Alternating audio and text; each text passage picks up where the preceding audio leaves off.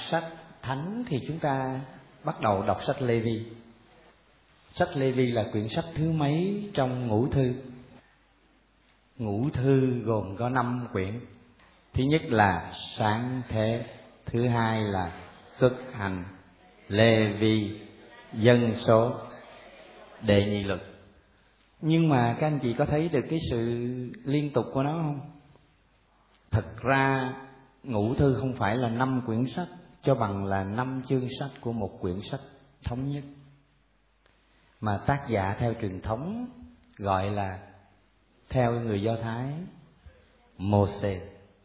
Thế nhưng mà thực sự thì cuốn ngũ thư nó hình thành dọc dài suốt dòng lịch sử từ thế kỷ thứ 10 trước công nguyên cho đến thế kỷ thứ tư trước công nguyên mình nghĩa là tới sáu thế kỷ.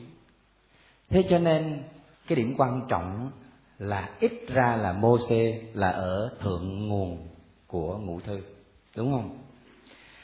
Và điểm quan trọng đặc biệt hơn nữa là tinh thần mà thiên chúa đã mặc khải qua giao ước, qua trung gian mô xê đó, là trang hòa trong suốt ngũ thư và trang hòa trong suốt cả quyển kinh thánh mà trong ngũ thư đó, trái tim là sạch lề vị trong cơ thể của chúng ta, vai trò quan trọng của trái tim nó như thế nào, ai cũng biết.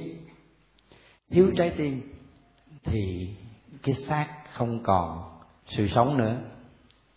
Trái tim là một cái gì quan trọng lắm. Nó nói lên không phải chỉ vị trí trung tâm, mà còn là cả cái hồn của ngũ thư. Thế nhưng mà về mặt hình thức, các anh chị đọc qua ít rồi, một số chương rồi phải không? Hôm nay hình như đã thảo luận ít ra là 16 chương đầu. Thế thì các anh chị đọc cảm thấy chán không? Chán lắm. Vì cái hình thức của nó đó là một thứ tài liệu về luật pháp. Mà cũng như tài liệu về luật pháp ngày hôm nay đó trừ ra những người đang làm việc trong ngành, thì có một sự quan tâm nào đó bởi cái công việc. Còn những người khác đọc một tài liệu luật pháp hay về pháp lý, cái cảm giác là khô khan. Có khi chán nản, ngán ngẩm. Cuốn sách lê vi cũng vậy thôi. Nó là một cái tài liệu pháp lý. Mà đặc biệt lại là pháp lý về phụng tử của Israel. Thế nhưng mà trước khi nói về Lê Vi chúng ta nhìn một chút về cái sự liên tục của ngũ thư.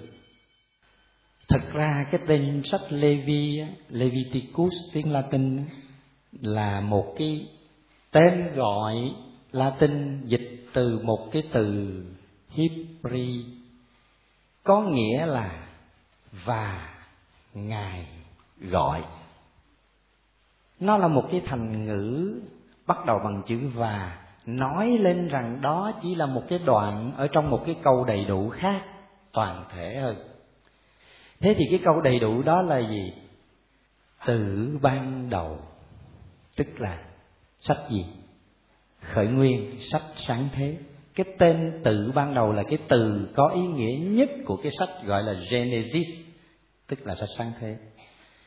Thiên Chúa tạo dựng những sinh vật hay là những danh xưng bởi vì danh á trong Do Thái là một là chỉ người và ngài gọi đó là sách Lê Vi.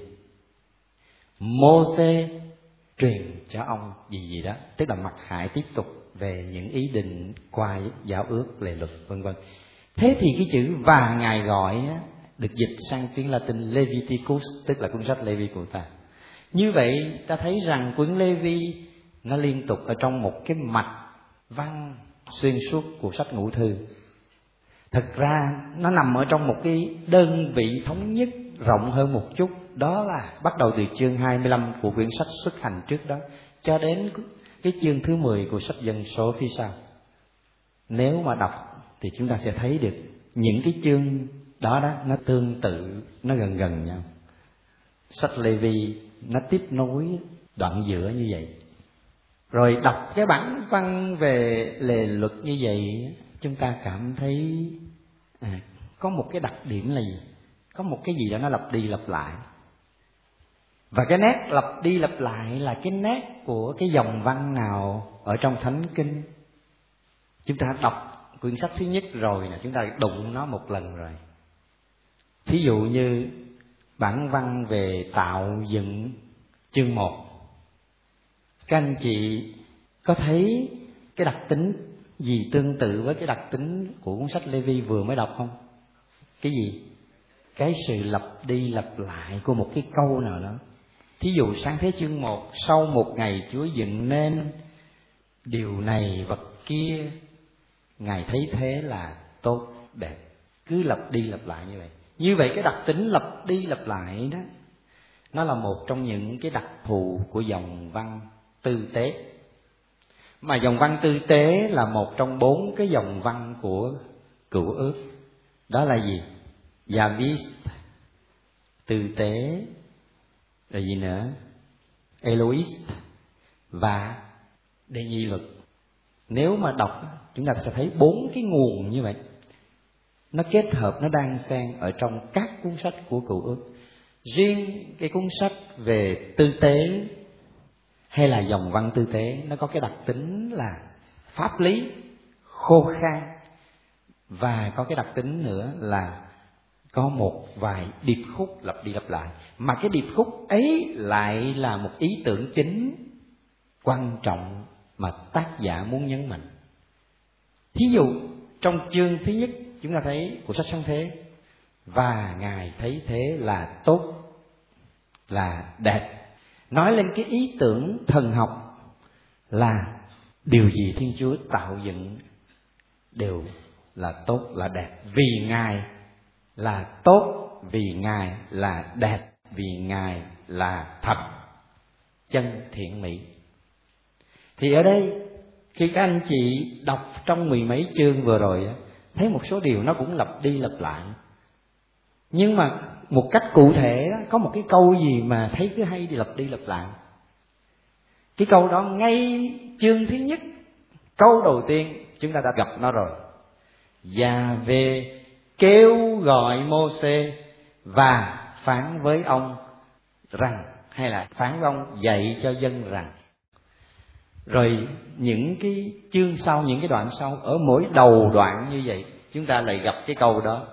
Và gia vê phán với mô xê thế có nghĩa rằng là cái điều gì mà sắp nói sau đây nè là của gia về của thiên chúa, tức là của đức chúa. Đó là điểm thứ nhất. Thì những cái điểm này gia vê hay là đức chúa không phải chỉ nói cho dân mà còn nói cho một cái thành phần đặc biệt của dân đó là một giai cấp trong dân do thái ta gọi là giai cấp tư tế hay là Levi. Nó xuất phát từ một cái chi tộc trong 12 chi tộc của Do Thái. Đó là chi tộc Levi, là chi tộc không có được dành một phần đất riêng nào hết ở trong đất hứa mà chỉ chuyên lo việc tế tự, phụng tự cho toàn thể dân Do Thái. Và cái dòng tộc đó cứ thế cha truyền con nối. Thế cho nên cuốn sách lê vi này là một cuốn sách đặt ra, đưa ra những quy định, những luật lệ cho cái giai cấp đó và cho toàn thể dân chúng. Một lát nữa chúng ta sẽ nhìn thấy cái cấu trúc của cuốn sách, chúng ta sẽ hiểu. Thế cho nên nói chung đây là một cái cuốn cẩm nang cho các tư tế dòng lê vi và cũng là một cuốn sách hướng dẫn đời sống đức tin của israel. Vì thế, đây là trái tim của ngũ thư. Đây là cái trung tâm của ngũ thư. Nhưng mà đừng thất vọng. Tại sao trái tim gì đọc mà chán quá? Toàn những cái điều gì mà đối với cái não trạng ngày hôm nay chúng ta không thể hiểu nổi. Có khi không chấp nhận nổi đối với cái văn hóa của ta thế nhưng mà thời đó và ở đó dân do thái, họ quy định như vậy. Vậy thì cái gì quan trọng hơn nằm bên dưới ở những cái quy định về lề luật phụng tự đó? Cái đó là quan trọng. Cái đó là cái gì? Một lát nữa chúng ta sẽ từ từ thấy, khám phá ra. Thế thì trước khi đọc và hiểu được cái cốt lõi này, hôm nay mới cần đến sự giúp đỡ của các cha là những người có học hành chút đỉnh để nhắc lại cái sự gọi là hệ thống hóa những cái điều mà người ta các nhà thánh kinh khám phá ra cả về à, thánh kinh lẫn về mặt thần học. Thì những điều đó tôi lặp lại cho các anh chị hôm nay để tuần sau tiếp tục đọc các chương còn lại. Trong cái sự hiểu biết này thì dễ dàng hơn và nó đỡ chán trường hơn và có khi thấy còn hấp dẫn hơn vậy thì những điều cần nắm chắc đó là những điều sau đây. Hôm nay tôi sẽ nói về bốn điều. Thứ nhất sách lê vi là cuốn sách nói về sự thánh thiện. Sự thánh thiện đây có nghĩa trước hết á, hay là một trong những cái nghĩa của sự thánh thiện á, là cái toàn thể tính. Cái điểm thứ hai mà tôi sẽ nói đến là nói về cái tựa đề Leviticus như hồi nãy tôi đã nói một chút rồi đó. Cái điểm thứ ba, sẽ đọc lướt qua một chút để thấy được cái bối cảnh chung. Đó là tôi nói về cái bộ luật về sự thánh thiện, nó nằm ở trong một cái tổng thể của ngũ thư về hai bộ luật khác nữa. Và cái điểm thứ tư, tôi nói về tại sao sách Lê Vi là trái tim của ngũ thư hay là của lề luật, tức là Torah bây giờ đi vào điểm thứ nhất. Sách Lê Vi nó là cuốn sách về sự thánh thiện. Mà thánh thiện ở đây trước hết nó có nghĩa là toàn thể tính. Nói có vẻ trừu tượng khó hiểu quá. Thế nhưng mà cái chữ thánh, holiness, holy, thánh thiện, holiness, sự thánh thiện, một trong những cái nghĩa hạt đầu tiên có nghĩa là toàn thể cái tính chất toàn thể hay là tổng thể. Mà cái tính chất này chỉ dành riêng cái nghĩa thứ trước hết cho thiên chúa mà thôi. Bởi vì tất cả chúng ta nhìn ra xung quanh, kể cả con người, không ai có được cái đặc tính này hết. Cái đặc tính gọi là toàn thể, đầy đủ, tự mình. Mà trái lại, nếu mà chúng ta chiêm nghiệm bằng kinh nghiệm sống chúng ta thấy mình chỉ là một mảnh luôn luôn là một phần nào đó trong một tổng thể lớn hơn. Bởi vì nếu mình bị cắt đứt bởi những cái phần hay bộ phận còn lại trong cái hiện hữu này, mình không thể tồn tại được. Và không phải mình, mà người khác cũng vậy. Và mọi sự khác chung quanh ta cũng vậy. Cây me đằng kia ở bên đại chúng viện nó không thể tồn tại, mặc dù ta gọi nó là cây me. Nghĩa là một đơn vị, một cái cây, và cái loại của nó là cây me. Nhưng mà cái đơn vị đó không lại phải là một cái cá thể độc lập tuyệt đối. Nghĩa là nó không phải tự nó là một toàn thể để có thể hiện hữu tự mình. Vì sao? Không có ánh mặt trời, không có những đám mây và gió đem mưa tới làm sao cây me ấy tồn tại. 50 năm trước, nó trồi lên và nó càng ngày càng lớn dần lên theo thời gian. Rồi cũng những năm tháng đầu đời của nó không có những bàn tay của một vài thầy nào đó tưới cho nó, chăm bón cho nó, tìm cách để mà uống cái thân còn non dại của nó. Dựa trên một cái cọc, thì làm sao nó tồn tại được cho ngày hôm nay? Thế cho nên tôi nhìn sâu xa cái cây me này, tôi nhận ra được ánh mặt trời, mây trên trời, làn gió, thậm chí những cơn bão và bàn tay hay một tâm hồn nào đó, một khoảng thời gian ngắn nào đó chăm sóc nó. Cho tới ngày hôm nay nó tồn tại. Và bây giờ nó vẫn tồn tại, phụ thuộc vào tất cả những yếu tố khác. Và nó không phải chỉ phụ thuộc mà nó còn phục vụ nhờ cái hiện hữu của nó thế nên cái cây me này là một mảnh, là một phần trong hiện hữu nói chung, phụ thuộc vào những cái yếu tố khác của cuộc đời. Và đồng thời, nó cũng tham gia vào cái hiện hữu của cuộc đời.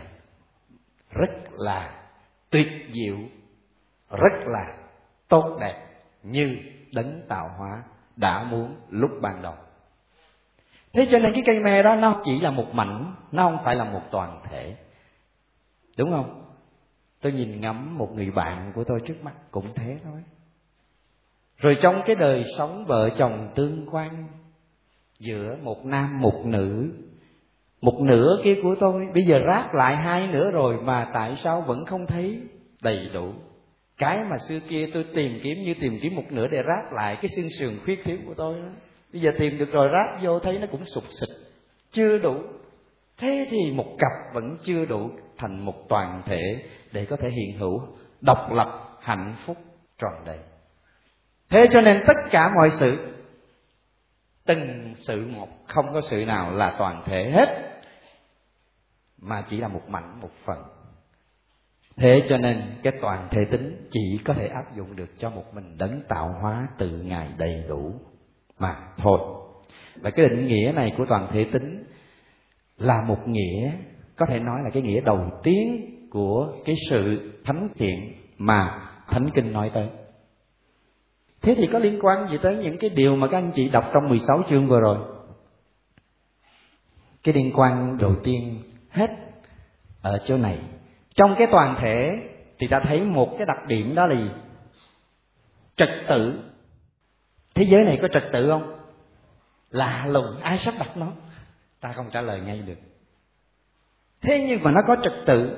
Cái toàn thể này nó có một cái gì đó có trật tự, và trong cái trật tự thì nó có luật. Mà và dần dần con người khám phá ra những cái luật hết luật này tới luật khác. Chẳng hạn những cái luật về vật lý, về hóa học, luật về sinh học. Rồi sau này còn phân biệt ra sinh học, di truyền, vân vân và vân vân mà dường như đó, ai đó đã đặt để cái luật đó rồi. Người ta chỉ có khám phá ra thôi. Và ngoài những cái luật khoa học tự nhiên, người ta còn khám phá ra những cái luật khác nữa. Luật về đạo đức. Nếu con người sống không theo luật đạo đức, thì cái xã hội loài người này sẽ tan tành từ lâu rồi. Và kinh nghiệm của các tôn giáo không phải là mặc khải đó. Họ cũng đã nhận ra được những cái luật đó chúng ta nhận ra trong các tôn giáo lớn đều có những cái giáo huấn, những cái điều răn rất phù hợp, rất giống tương tự như mười điều răn của do thái giáo, kỳ tô giáo. Do đâu? Con người với kinh nghiệm, chiêm nghiệm, theo lịch sử, tích tụ lại, khám phá ra cái điều đó. Đó là một cái định luật của tạo hóa.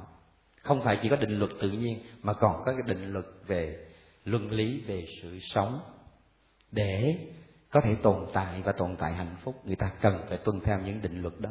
Và để tạo nên cái toàn thể có trật tự, thì á, luật lê vi là gì? Là những quy định rất chi tiết, thậm chí đến cái độ vô lý. Đối với ta là người đọc ngày hôm nay trong một nền văn hóa khác, sau mấy ngàn năm khác xa với nền văn hóa do thái hồi xưa thế nhưng mà chúng ta thấy rằng luật lê vi nó là một cái bộ luật đưa ra rất chi tiết những lề, những luật, những quy định phải tuân theo. Đặc biệt là những cái quy định về phượng tự tức là nói lên những cái hoạt động sinh hoạt tạo nên tương quan giữa thụ tạo và tạo hóa, giữa con người và tạo hóa thế cho nên cái nghĩa đầu tiên của cái toàn thể tính đó, nó biểu hiện qua cái đặc tính là sự trật tự. Và để có trật tự đó thì mọi sự phải ở trong cái vị trí của nó, ăn khớp với mọi sự khác. Riêng loài người phải sống thế nào để khớp mỗi một cá nhân, mỗi một cá thể, nó phải khớp ở trong cái toàn thể và cái toàn thể đó phải hợp với cái ý muốn của tạo hóa, của thiên chúa gia về và vì thế mà phải quy định ra. Và khi tuân theo cái quy định này đó, là người ta làm cho cái toàn thể tính kia nó được thực hiện, nó được thể hiện ra cụ thể. Đó là cái ý nghĩa đầu tiên. Thế nhưng mà cái hình thức của những quy định này. Vì nó mặc lấy cái ngôn ngữ của loài người, nó phải lệ thuộc vào văn hóa. Nghĩa là văn hóa của thời đó, của cái vùng đó, của con người đó, và cái cách diễn tả đó và một khi đã mặc cái bộ áo văn hóa, thì khi với thời gian thay đổi và không gian thay đổi, thì nó có thể thay đổi theo. Thế cho nên đến thời đức giêsu là đấng đến để kiện toàn lệ lực thì ngài nói cho ta biết cái tinh thần của lệ luật này là cái gì. Chính cái đó là cái không thay đổi. Thế thì cái đó là cái gì?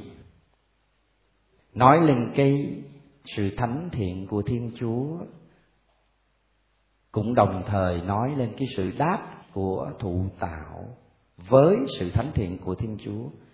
Khi thụ tạo đáp trả bằng cách tuân giữ những lề luật quy định trong bộ luật này. Về sự thánh thiện, thì con người cũng đồng thời được nên thẳng giống Thiên Chúa. Ở trong chương 19 câu 2 Lê Vi là trái tim của ngũ thư. Chương 19 câu 2 là trái tim của trái tim này. Các ngươi hãy nên thánh Vì ta là Đức Chúa, Thiên Chúa duy nhất của ngươi là Đấng Thánh. Câu đó ở Tân ước có lặp lại không? Ở đâu?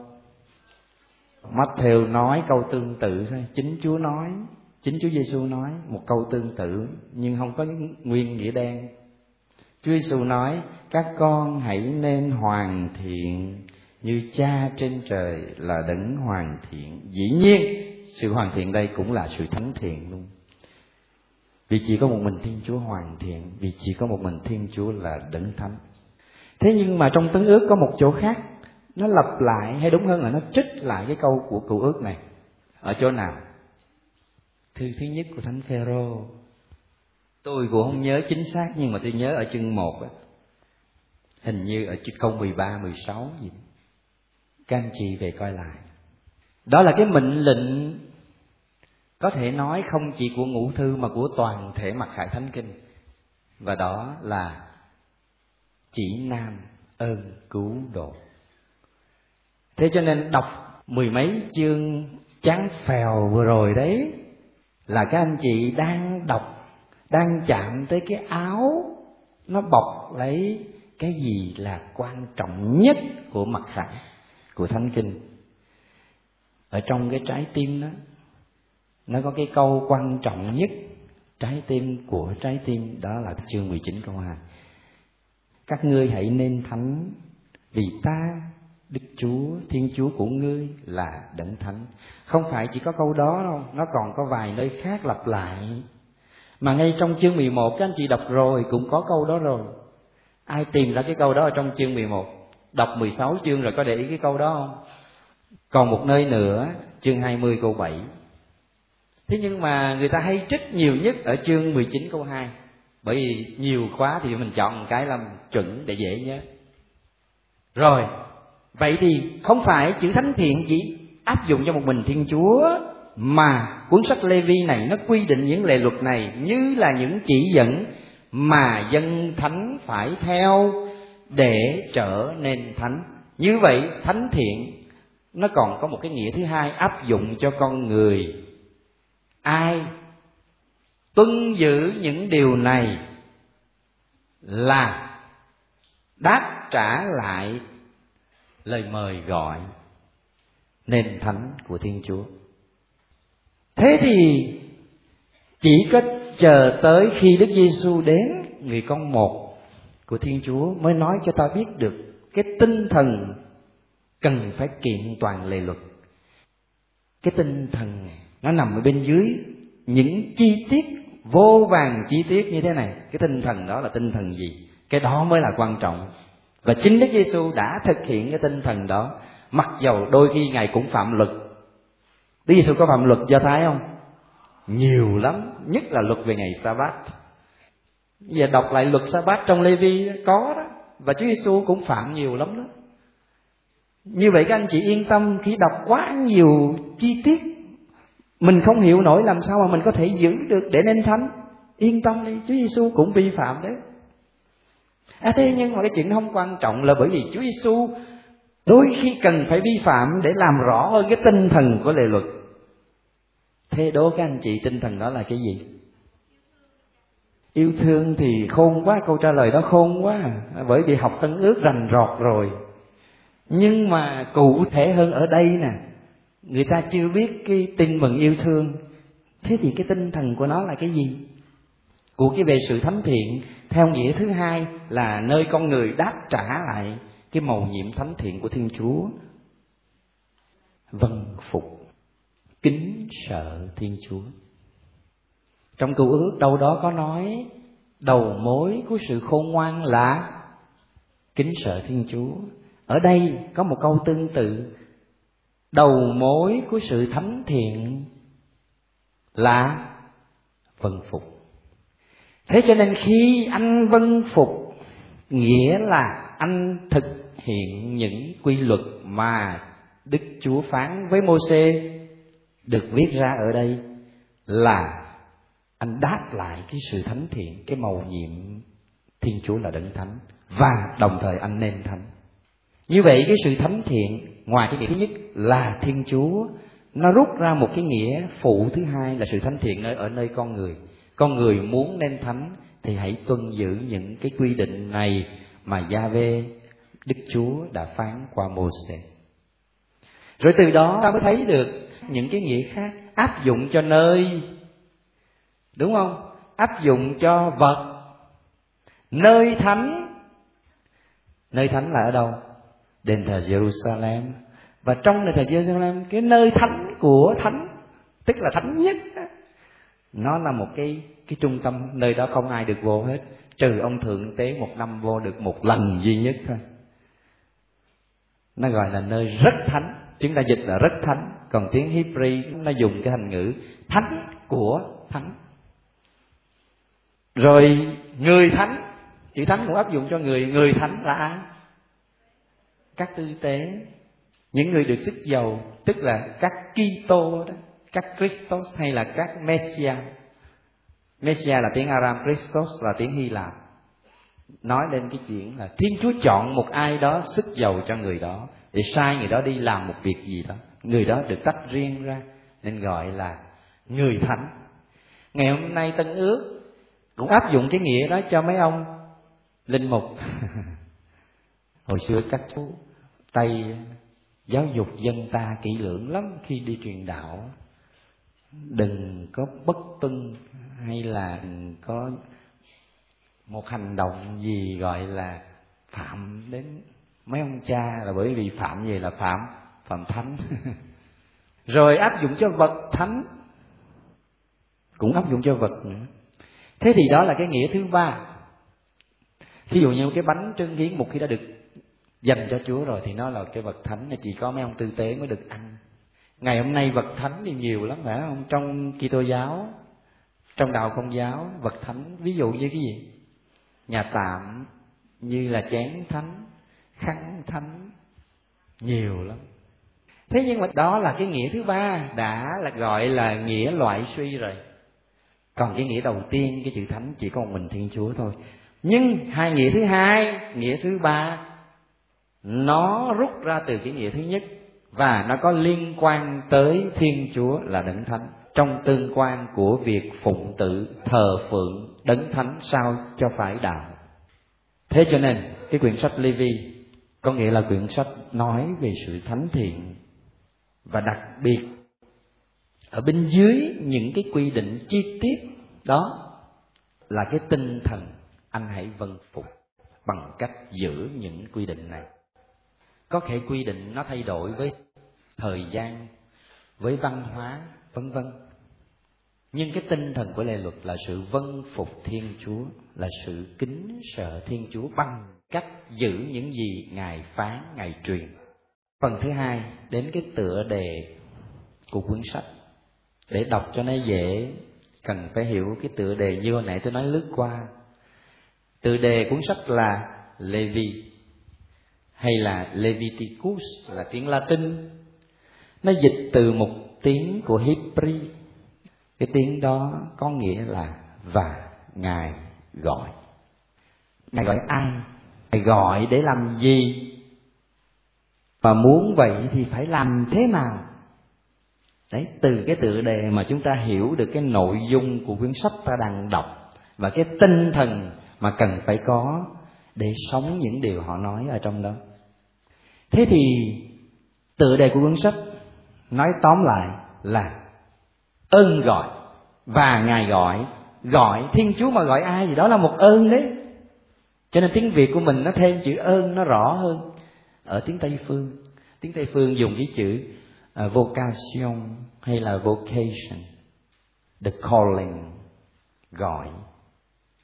Nhưng mà cái chủ thể gọi là thiên chúa. Mà thiên chúa mà gọi thì đó là một ơn. Cho nên ta gọi là ơn gọi. Thế thì cái ơn gọi ở đây thiên chúa gọi dĩ nhiên là gọi dân và tư cách là từng cá nhân và cả cộng đồng thì ngài gọi họ để làm gì? Cái mục đích gì? Hướng tới cái gì? Nên thánh cũng lại là Lê Vi 19.2 lặp lại các ngươi hãy nên thánh. Đó là cái lời mời gọi của Thiên Chúa. Và có thể nói là đó là một cái lời mời gọi duy nhất được thể hiện ra qua muôn ngàn giáo huấn khác quy định chi tiết cụ thể bất cứ một cái điều răn nào hay một cái giáo huấn nào của cựu ước và của tân ước của Đức Giêsu nữa, ngầm hiểu là để ta nên thánh. Nên như Chúa muốn, nên giống như Chúa.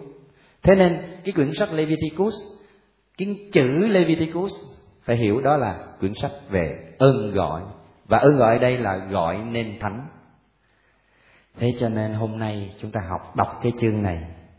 Anh chị em hãy nhớ lại, trong truyền thống công giáo của ta, xưa các cô tây, các cố, rồi các ông bà cha mẹ của ta cũng thường được nhắc nhở là phải nên thánh. Và ngày hôm nay người ta trần tục hóa nhiều thứ quá rồi. Cho nên người ta khinh thường, coi thường cái chuyện nên thánh. Hoặc là người ta cho là chuyện nên thánh là chuyện của một số ít nào đó. Mà thôi, còn không có liên quan gì tới tôi hết. Hơn nữa, trong cái thời đại phàm tục hóa, trần thế hóa này, người ta đẩy cái gì là thánh vào trong nhà thờ. Còn chuyện ở ngoài các bức tường đó là chuyện phạm tục, trần tục. Cho nên người ta quên đi cái mệnh lệnh nên thánh, cái điều mà cha mẹ ta ông bà ta khi xưa đã được dạy dỗ rất nhiều. Thời hôm nay người ta quên lãng đi nhiều cái mệnh lệnh này, mà lại là cái mệnh lệnh quan trọng nhất. Vấn đề còn lại của chúng ta ngày hôm nay là nên thánh như thế nào, bằng cách nào?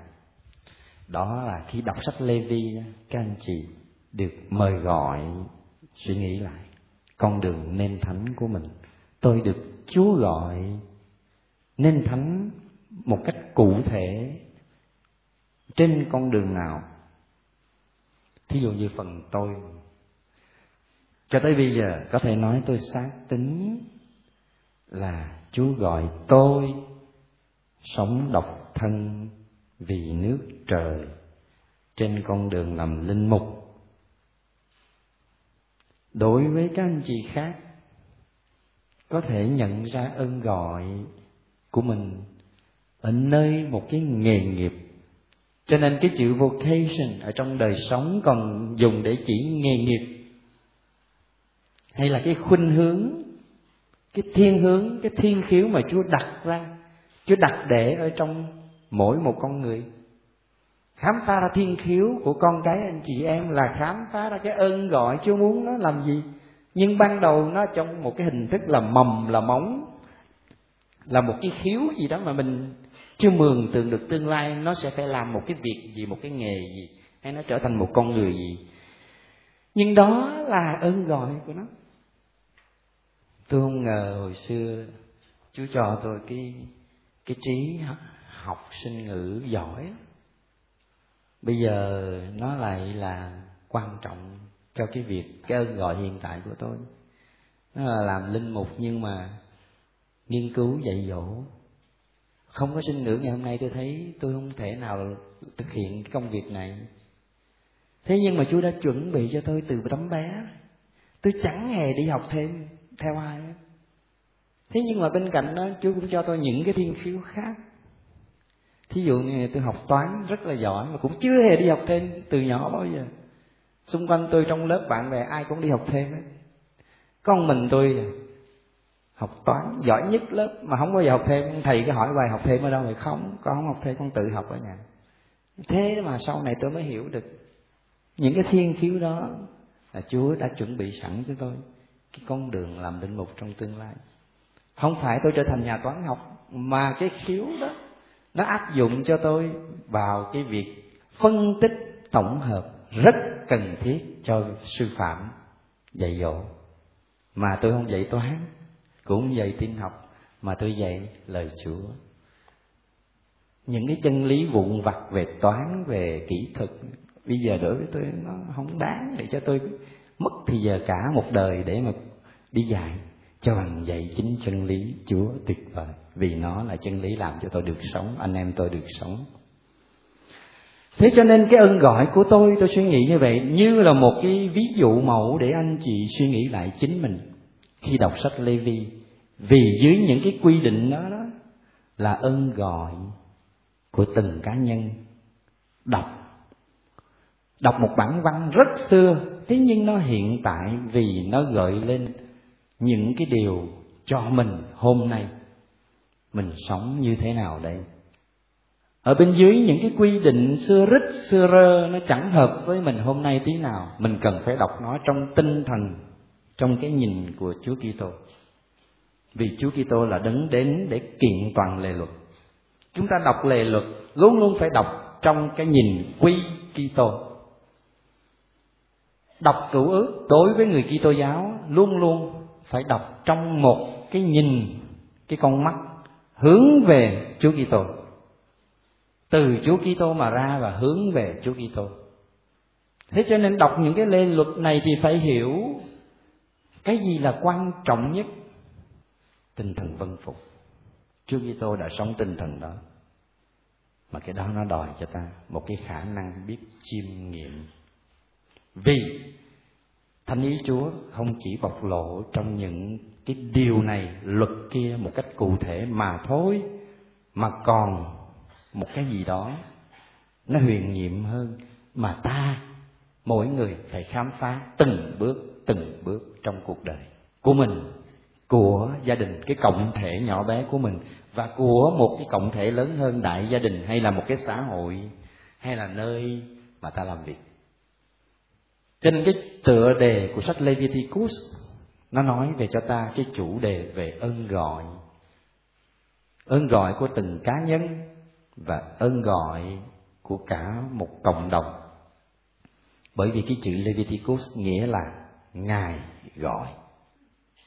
Đó là tiếng gọi hướng đến sự thánh thiện, nghĩa là hướng tới mầu nhiệm thiên chúa, nghĩa là hiện thực hóa cái toàn thể tính ở nơi cái mảnh phần này nói có vẻ triết học quá ha.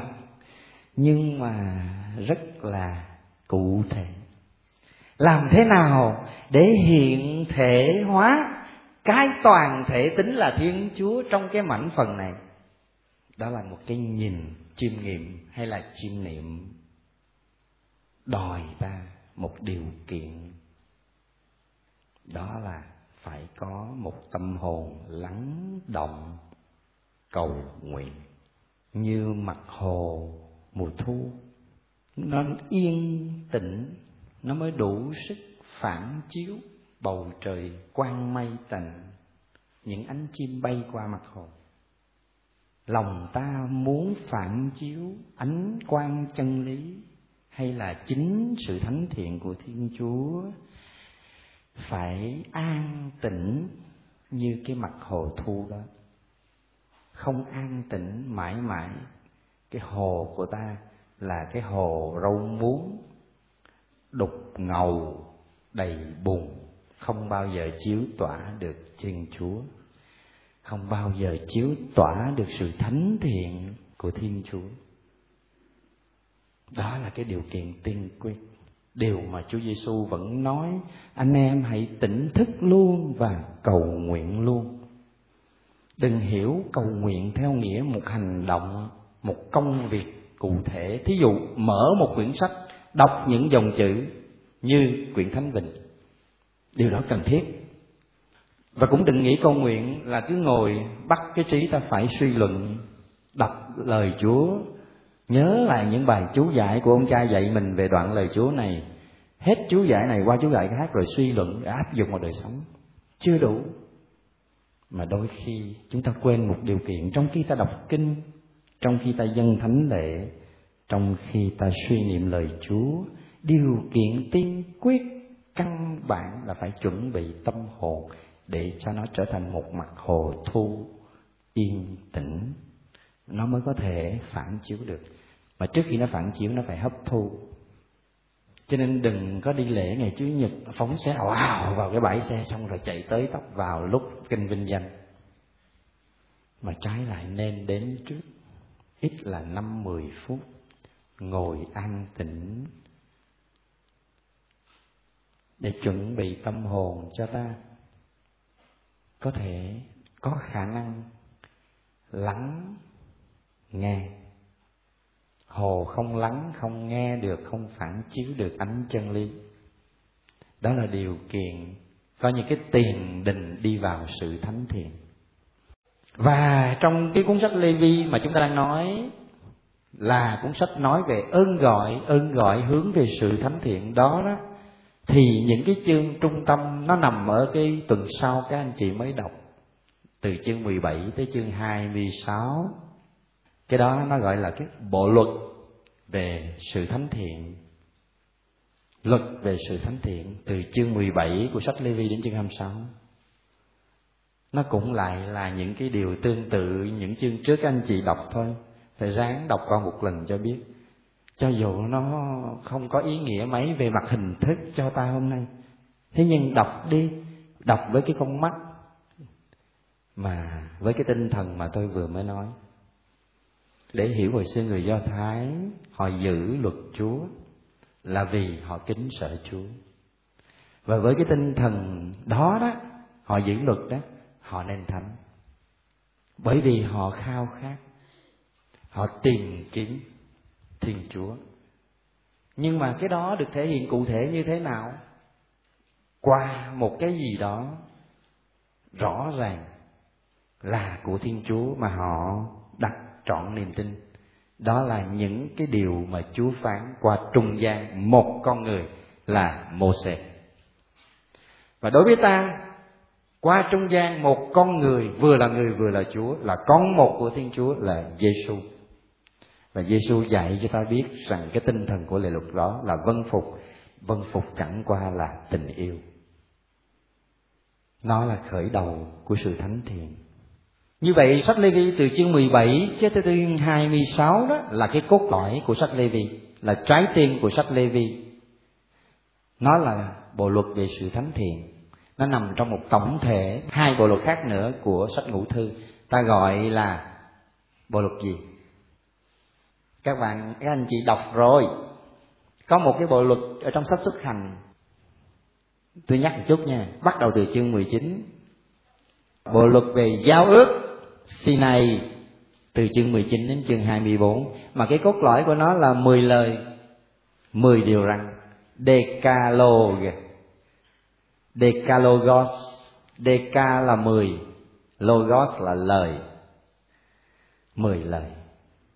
Và để giải thích cái Decalogos, tức là 10 điều răn, thì nguyên một cái bộ luật nó quy định chi tiết hơn, cụ thể hơn, mà điều mà chúng ta đọc ở trong chương xuất hành 19 24 đó là cái cốt lõi.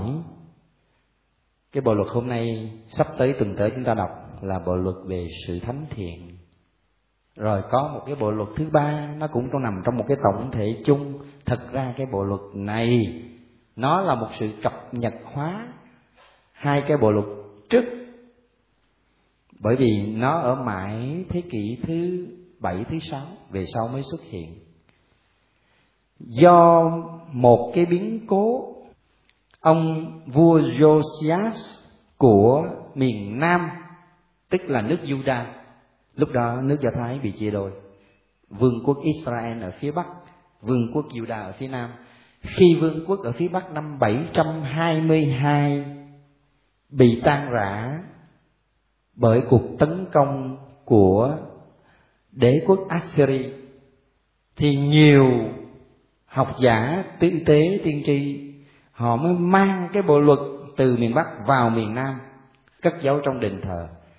Và năm 622 tức là khoảng một thế kỷ sau cái biến cố Samari sụp đổ đó, ông Josias, ông cho trùng tu lại, sửa sang lại đền thờ giống như đại tu vậy.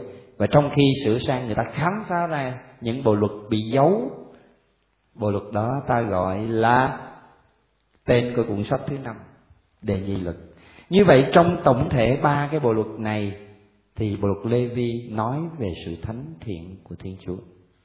Còn bộ luật thứ ba là một cập nhật hóa của Torah.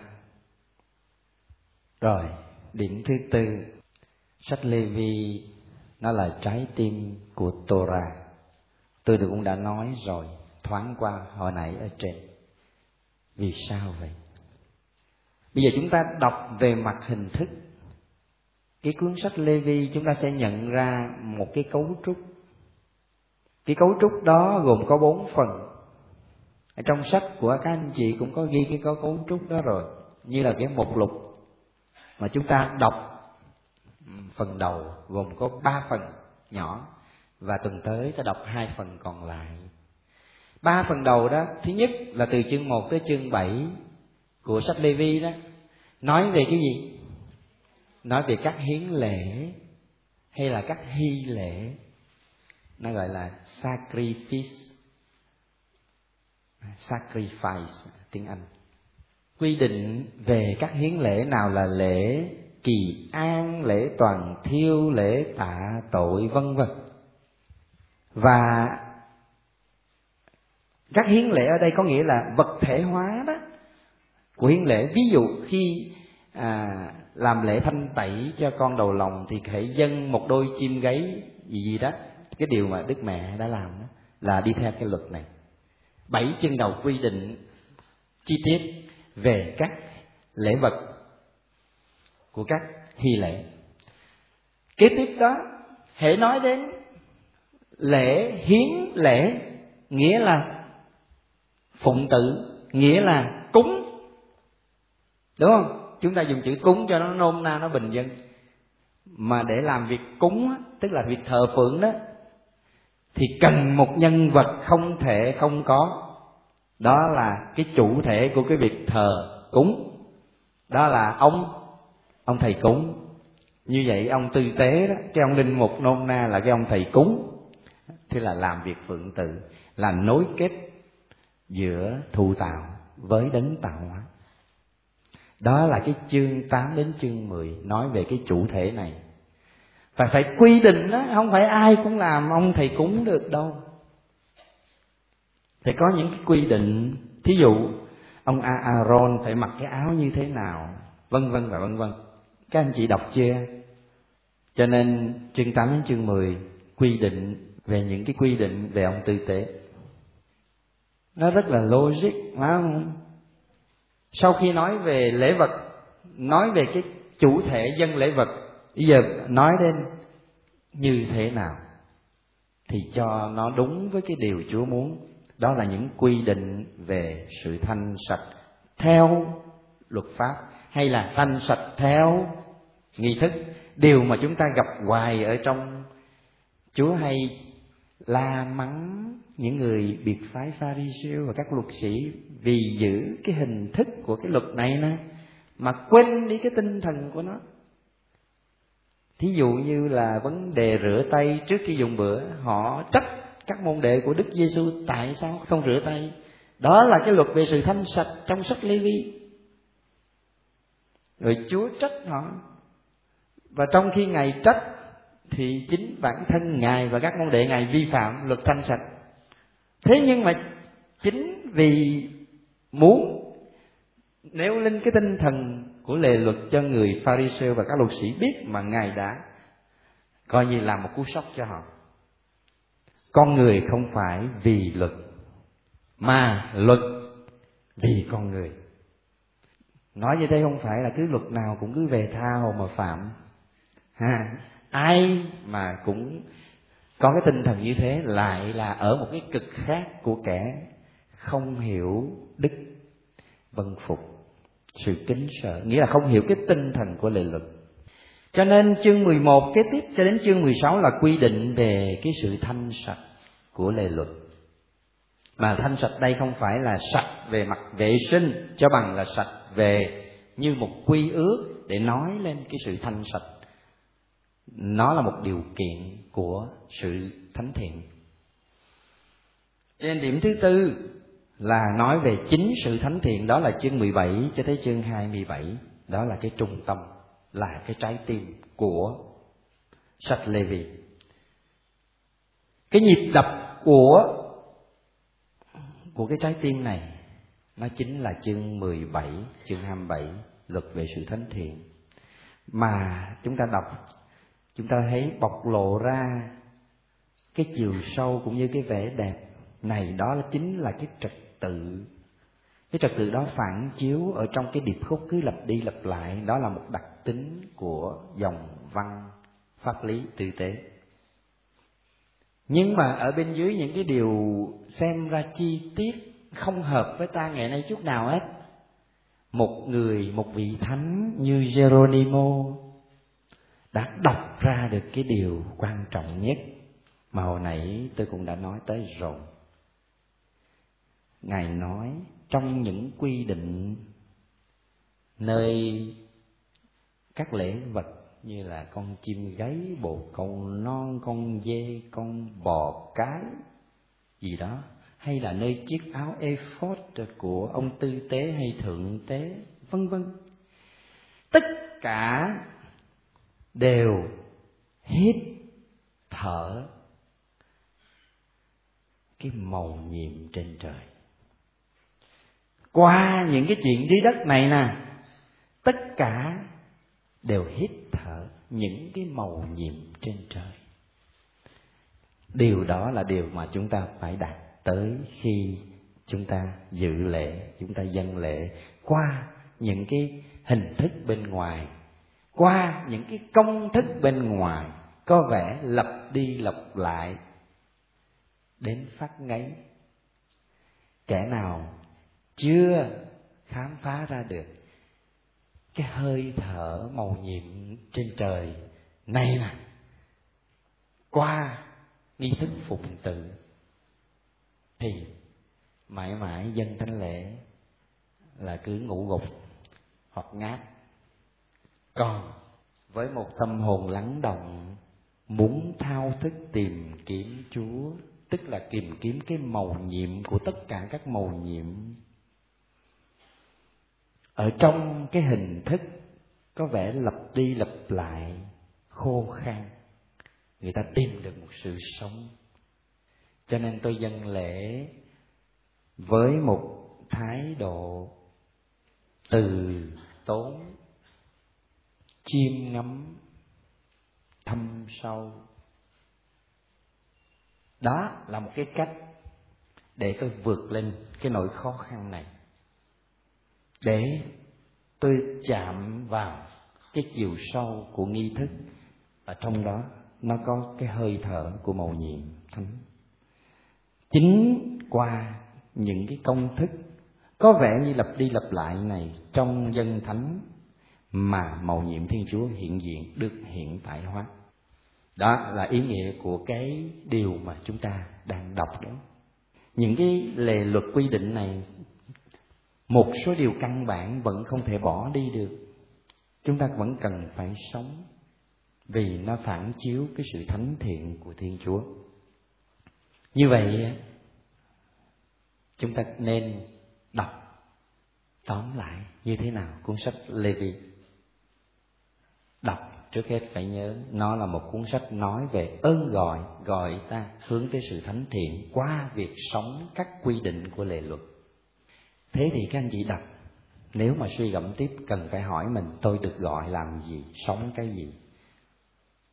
Và để sống những cái lề luật Chúa muốn, Chúa mặc khải, những lề luật đó là cái gì?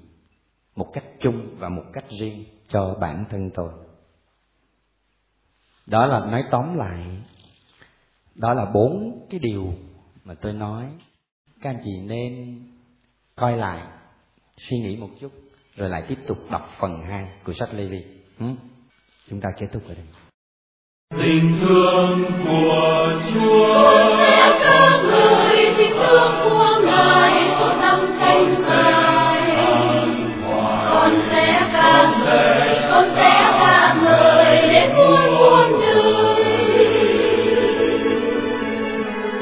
Ta ước ao cùng người ta đã chọn giữa muôn người. Ta đã đoàn thể cùng nghĩa mộc là nhà đa vi